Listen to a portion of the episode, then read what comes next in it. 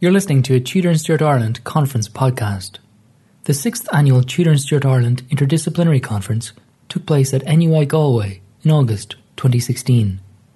The conference was generously supported by an NUI Galway President's Award for Research Excellence to Professor Stephen Ellis, the Moore Institute at NUI Galway, the Discipline of History at NUI Galway, and the Society for Renaissance Studies. As in previous years, the majority of papers were recorded for podcasting by Real Smart Media, in association with UCD's History Hub. There are now more than 140 podcasts from previous Tudor and Stuart Ireland conferences freely available. To access this archive, go to historyhub.ie forward slash podcasts or visit tudorstuartireland.com. In this episode, a recording of a paper by Evan Burke from NUI Galway. His paper was entitled The Incomparable Lady Ranelagh, Catherine Jones' Reputation within Samuel Hartlib's correspondence network.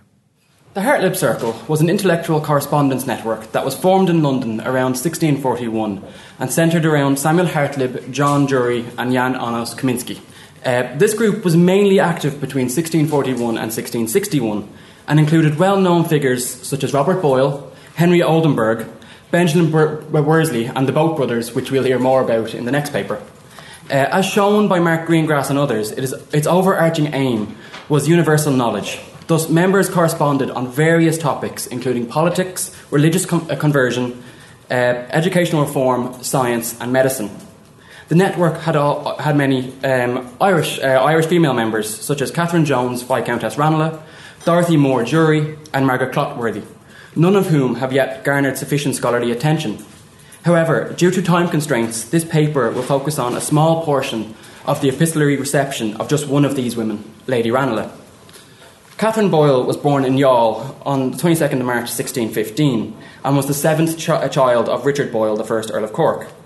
Catherine married Arthur Jones in April 1630, thus becoming Lady Ranelagh. However, her marriage to Arthur was not a happy one, and when the 1641 rebellion broke out, Catherine moved to London to escape the trouble, while her husband stayed in Ireland. While abroad, her class and her connections allowed her to exert influence on the, on the political scene, and within two years of moving to London, she was introduced to Samuel Hartlib and quickly became involved in all aspects of his network. Overall, Ranelagh is a fascinating woman with a rich corpus of material, including over a hundred letters, multiple recipe books, and even a discourse on the plague. And so her place in the intellectual and political culture of the 17th century is crying out to be investigated in more detail. Luckily, over the last decade, this inv- investigation has begun to occur, with many scholars such as Carol Pal, Ruth Connolly, and Michelle DiMeo focusing on Rad- Ranelagh's literary endeavours. This paper aims to add to this investigation by looking at the activities of an Irish woman abroad through the lens of reception evidence by two members of Hartlib's network, John Beale and Peter Figulus.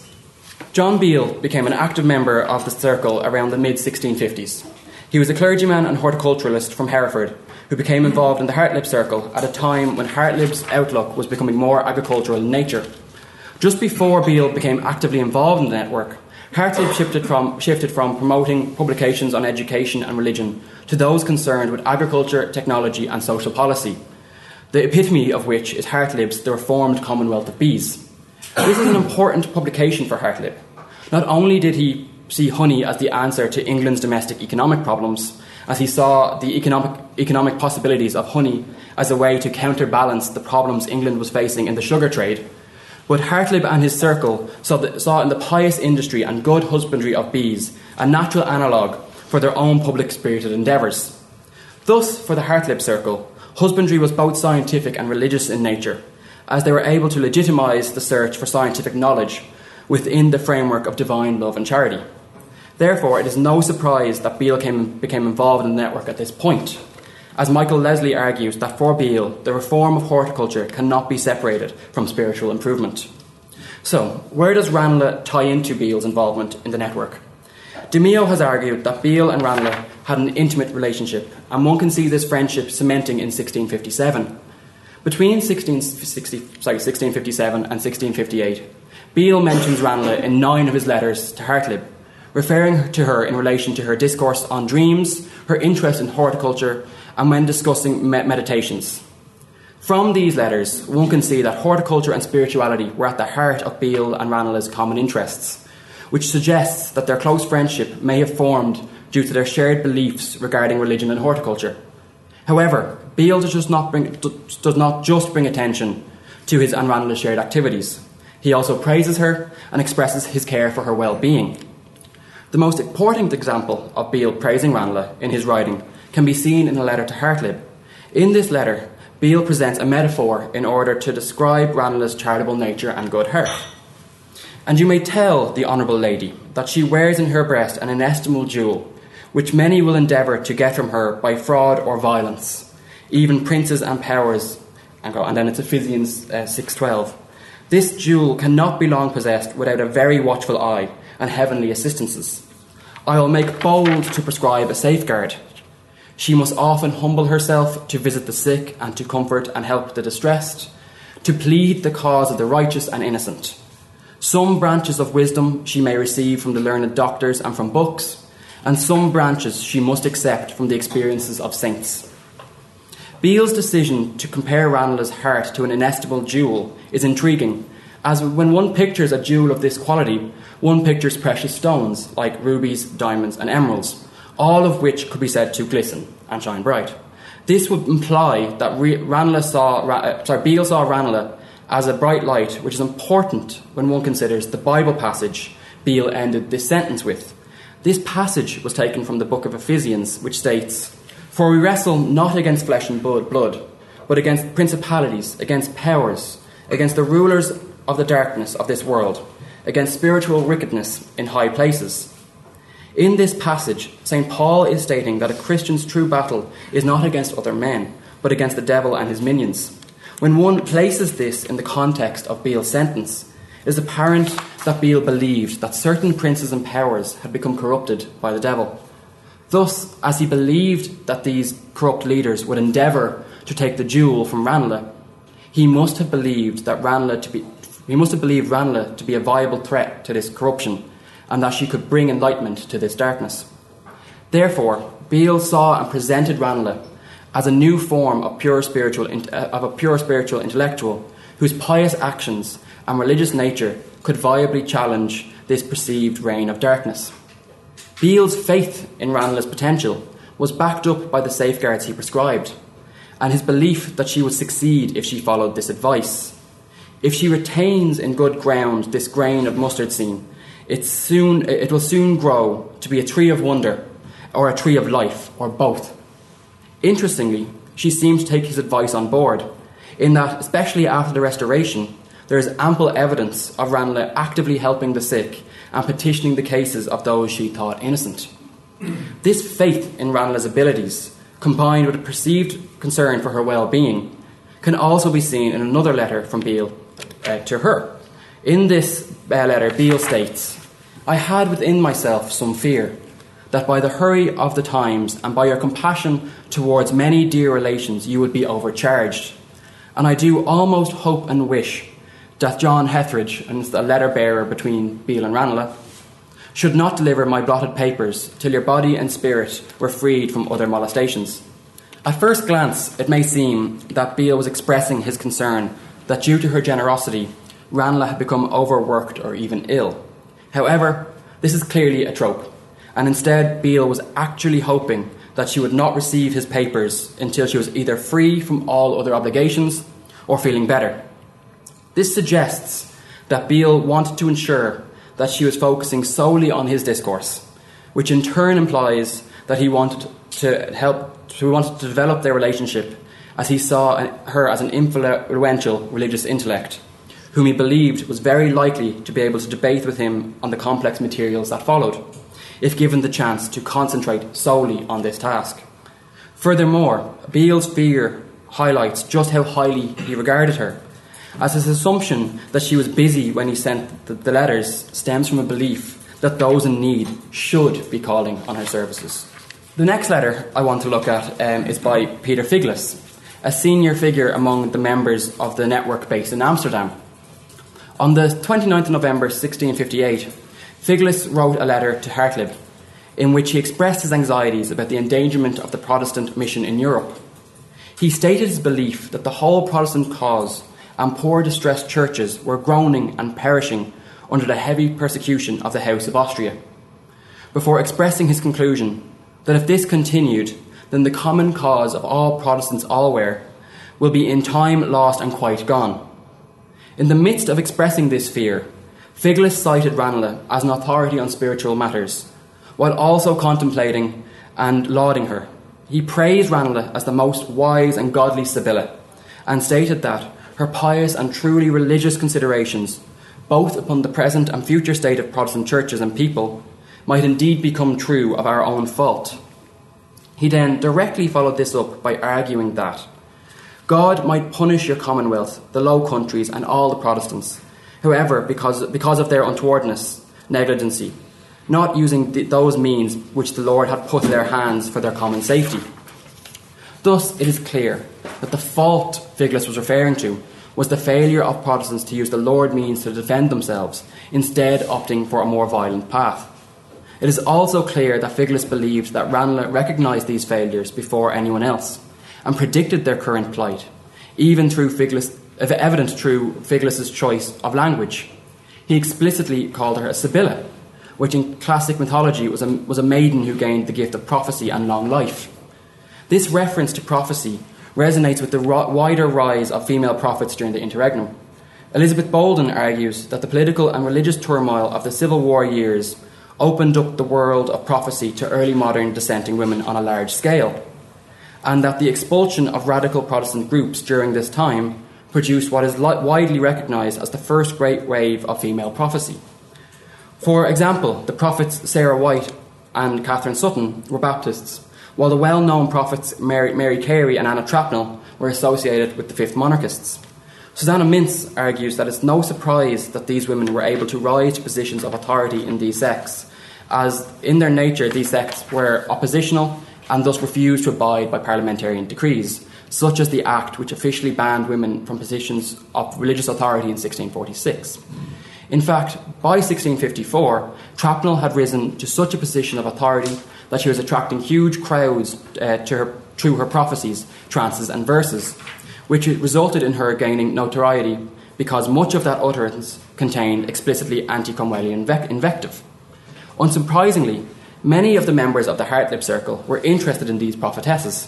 Benjamin Worsley and Lady Ranelagh's name appear in Sarah Wight's Exceeding Riches of Grace Advanced by the Spirit of Grace in an Empty Nothing Creature, as, as having visited Wight after she recovered from trances, in which he quoted texts from Scripture and expounded upon them as if from memory.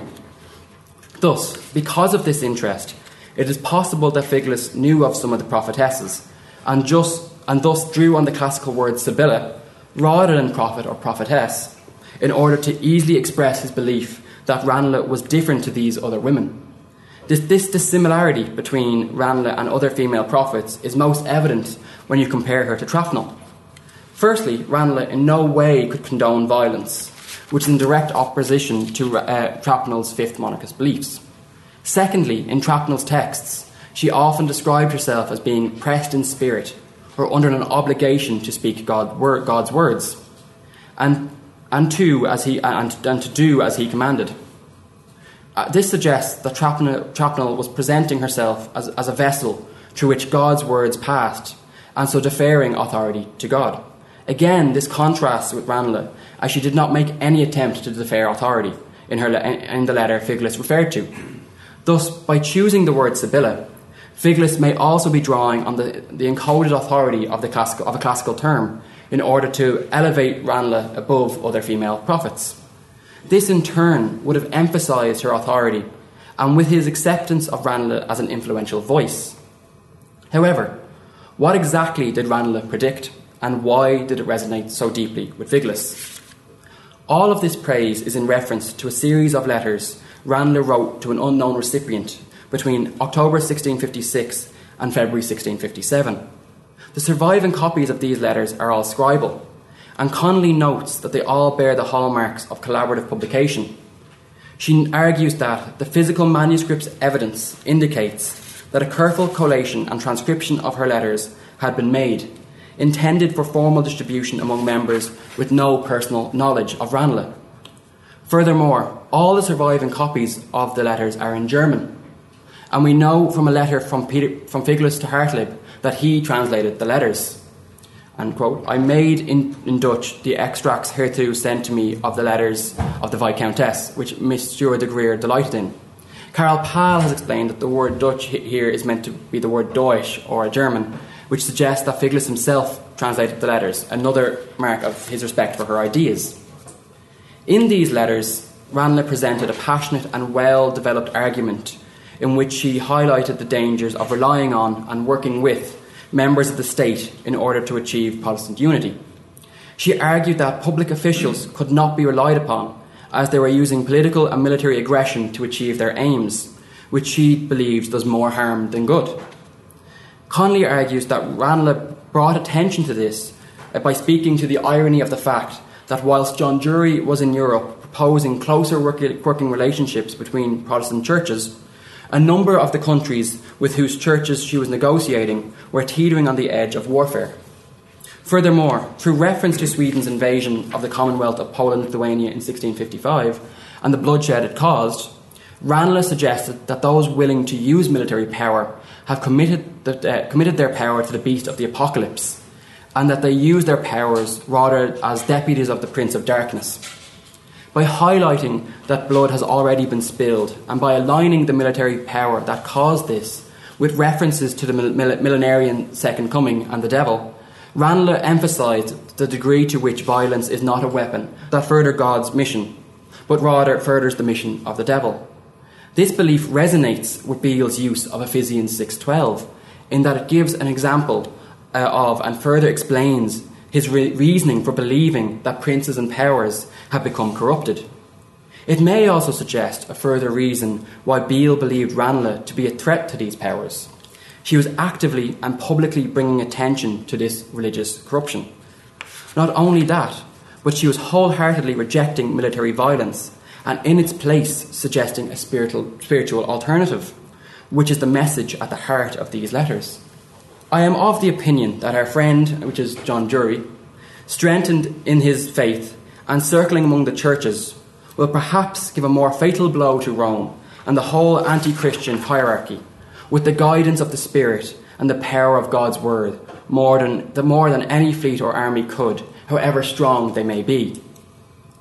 Here, Ranelagh emphasised her belief that peaceful and spiritual conversion, rather than warfare, would be what brings down the papacy in Rome.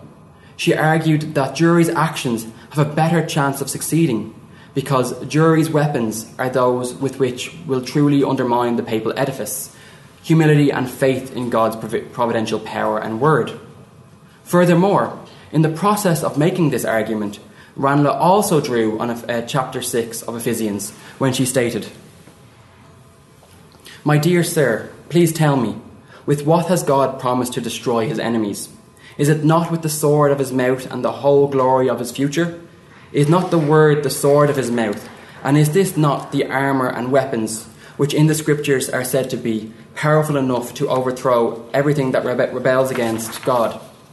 Connolly argues that Ranelagh used Ephesians in order to present Dury's work as a supersession of older, more violent ways of enforcing Christian power, through rep- representing the necessary, necessary triumph of the word over the sword. Thus, as Beale also quoted the same chapter, he may have seen her as a bright light, not only for the reasons he expresses in his letter, but also for her ability to present intellectual ideas that resonate with St. Paul's letter to the Ephesians and offer an alternative to violence. These beliefs also resonated with Figulus as they drew on his fear for the future of the Protestant mission in Europe.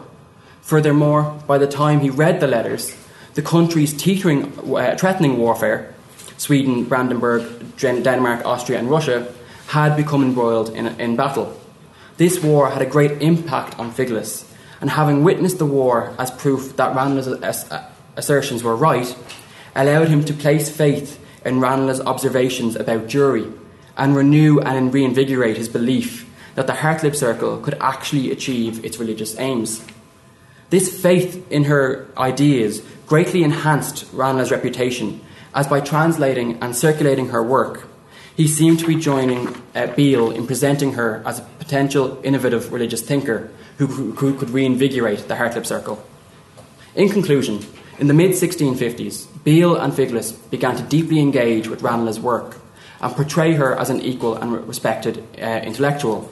They expressed their, their trust in her, they highlighted their care for her well being, they actively agreed with and circulated her intellectual ideas. Most importantly, they began to see Ranelagh as a religious leader whose ideas could reinvigorate the network's Protestant mission.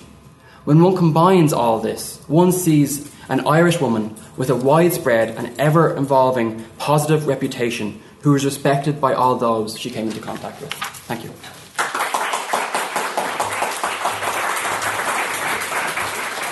Thank you for listening to this Tudor and Stuart Ireland Conference podcast. If you would like to access the archive of more than 140 podcasts from previous Tudor and Stuart Ireland conferences, please go to historyhub.ie forward slash podcasts. All podcasts are freely available on iTunes and on SoundCloud. For more information on the annual Tudor and Stuart Ireland Interdisciplinary Conference, visit the conference website at tudorstuartireland.com.